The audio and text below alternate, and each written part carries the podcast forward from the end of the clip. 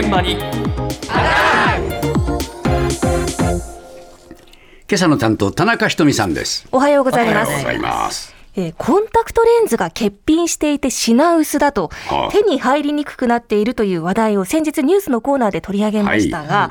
これには様々な要因があるようです、で。私もコンタクトユーザーなので、ちょっと気になって調べてみました。はい実際に何が起きているのか、江戸川区にある片山メガネ篠崎店の店長、小室健二さんに伺いました。欠品してる商品がものすごい増えたなって感じがしますよね、現場にいると。各メーカーからファックス送られてくるんですけど、例えば今日もらったやつなんかだと、最大手のジョンソンジョンソン、新規に欠品された度数が、1、2、3、4、5、6、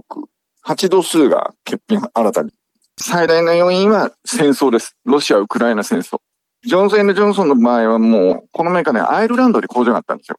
それまではあの、ロシア上空飛んでたんですよ。それは当然のごとくです。ロシア上空便が使えなくなって、他の航路を探すのにかなり大変になって、物流がおかしくなって、あとは半導体不足かなんかで、機械が回らなくなってパンクしちゃった。揃いも揃って、あの、全メーカーが何かしら欠品抱えてってこと。私この業界って30年以上でありますけど、ないです。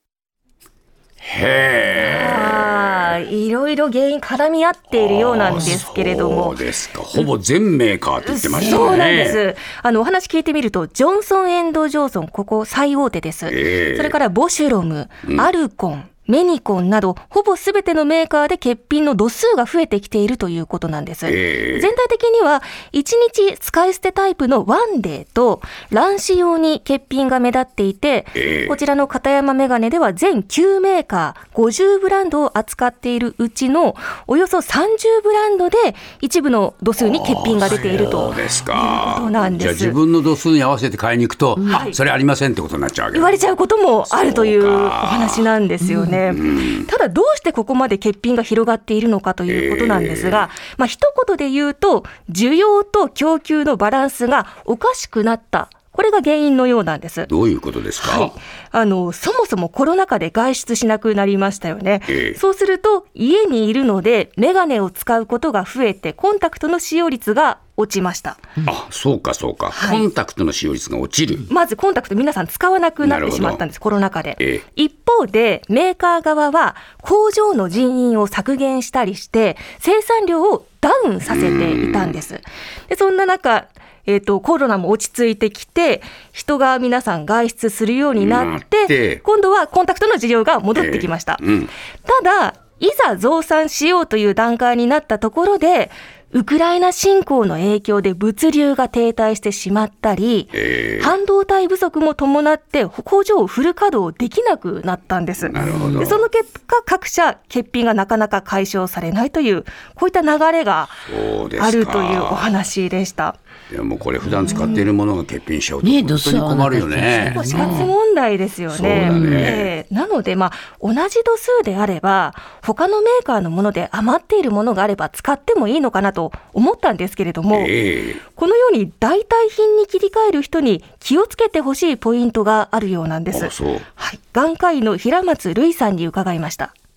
欠品となると皆さん焦ってネットで買わなきゃっていうふうに思う人も多いんですけれども、コンタクトレンズというのは全く度数が一緒だとしてもメーカーとかが違えば全く別物と思っていただいて、ネットで同じ度数だからと焦って買うのはやめた方がいいです。コンタクトのカーブの度合いですね。ベースカーブとか、含水率って言ってコンタクトがどんぐらい水分量を含んでいるかとか、酸素透過係数と言って、どのぐらいこう空気を通しやすいか。たくさんの要素が実はあるんですね。まあこれ例えば靴を選ぶときも、まあ例えば26センチの靴だとしても、メーカーさんによってきつかったりとか、ちょっと違う履き心地っていうのはあると思うんですね。同じようにコンタクトもフィッティングというのが重要なわけですよ。合わないコンタクトを使ってしまうと目に傷がついて感染症が起きたりとか視力低下になったりだとかひどいと失明とかそういう原因になってしまうので眼科医の診察があって処方があって使っていただくという流れになっています。なるほど。度数が同じでも、さまざまあの細かい部分で変わってくるので、ね合わないものを使い続けると危険だということなんそうですよね。かそうか。微妙だもんな、えー微妙な部分なんですよね。で、コンタクトレンズは高度管理医療機器といって、ええペースメーカーなどもこれに分類されるそうなんですが、ええ。正しく使わないと人体へのリスクが高いものとされているそうなんです。はでまあ、厳密に言うと、処方箋の提出は法的には義務ではないものの、ええ。日本コンタクトレンズ協会の基準では、眼科医の処方指示に基づく販売が推奨されていますので、ええ。検査をしないで買えるネット通販で自己判断せずに、まずは眼科で検査して、自分に合うかどうか、そうね。レンズの乗りを確認してほしいということでした。でもなかなかないんだろう、なかなかそうです、ね。手に入らないんだろう？手に入らない度数もあるそうなんですが、あるんだな。はい。ええ。ただまだ、まあ、全品欠品しているわけではないので、ええ。まだ賄える分も、まあ、メーカー選ばずに選べばありますので、くれぐれもパニック買い、買い占めはする必要はありませんと、はい心配ありませんと話していました。はいで、これ、いつ解消されるか欠品がということなんですけれども、メーカーによっては、春頃を見込んでいると発表していたり、見通しがまだ立たないというところもあるようで、まだまだ落ち着かない状況続きそうなんですけれども、さらにこの欠品に加えてもう一つ危惧する問題も出てきているようなんです。冒頭の片山メガネの小室さんのお話です。3月、4月、5月って結構大きいメーカーがボンボンボンって値上げするんで、で、商品によってはですね、牛丼食えちゃうぐらい商品上がるのもあるんですよ。一箱、原価で。そうすると一箱でそんだけ上がるってことは、販売価格で5、600円以上上げなきゃならない。そうすると、右左か揃えると1000円超えちゃうんですね、販売価格で。ワンデーだと大体一箱30万円入りがほとんどですよね。うん。そうすると、1万円で10円ぐらい値上がるイメージですか。10円、20円、1万円あたり。だから家族、お父さん、お母さん、中学生の娘さん、高校生の息子さん、ワンで飼ってる人はなんか切実なこと言ってた人がいらっしゃいましたけどね、この前ね。最大手のメーカーがロシア・ウクライナ戦争の影響を被っちゃってるんで、あれが終わらないとね、元戻らないと思います。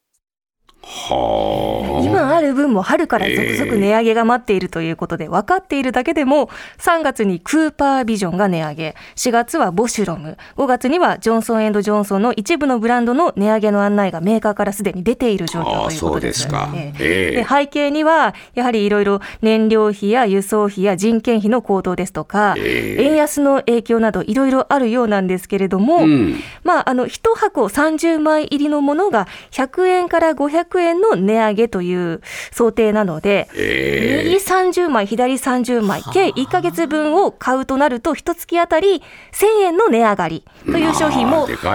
きそうということです。大きいですよね。よね。毎日使う方も多いと思うので。ええ。で、実は日本ってコンタクト大国で、うん。アメリカに次いで世界2位の市場規模だそうなんです。つまり使ってる人が多いってことでしょ。使ってる人多いんですよ、ええコンタクト大好きな国民なので。あ、そんなコンタクトが輸入頼りだったと、そう今回、このね海外製造の弱点が出たという、そういうことだね。りだからやっぱりこのコンタクトレンズははい。まさしく国際情勢が影響しているというね、そういうもう日常生活に直結するものが実は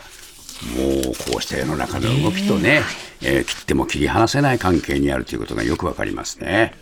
毎週月曜から木曜朝8時30分からお送りしているパンサー向井のフラット。毎日を彩るパートナーの皆さんはこちら。月曜パートナーの滝沢カレンです。火曜パートナーのココリコ田中直樹です。水曜パートナーの三田寛子です。そして木曜日は？横澤夏子です。ヤーレンズのデイ淳之介です。奈良原正樹です。横澤夏子ちゃんとヤーレンズが各週で登場。今日も一日頑張ろうのきっかけはパンサー向井のフラットで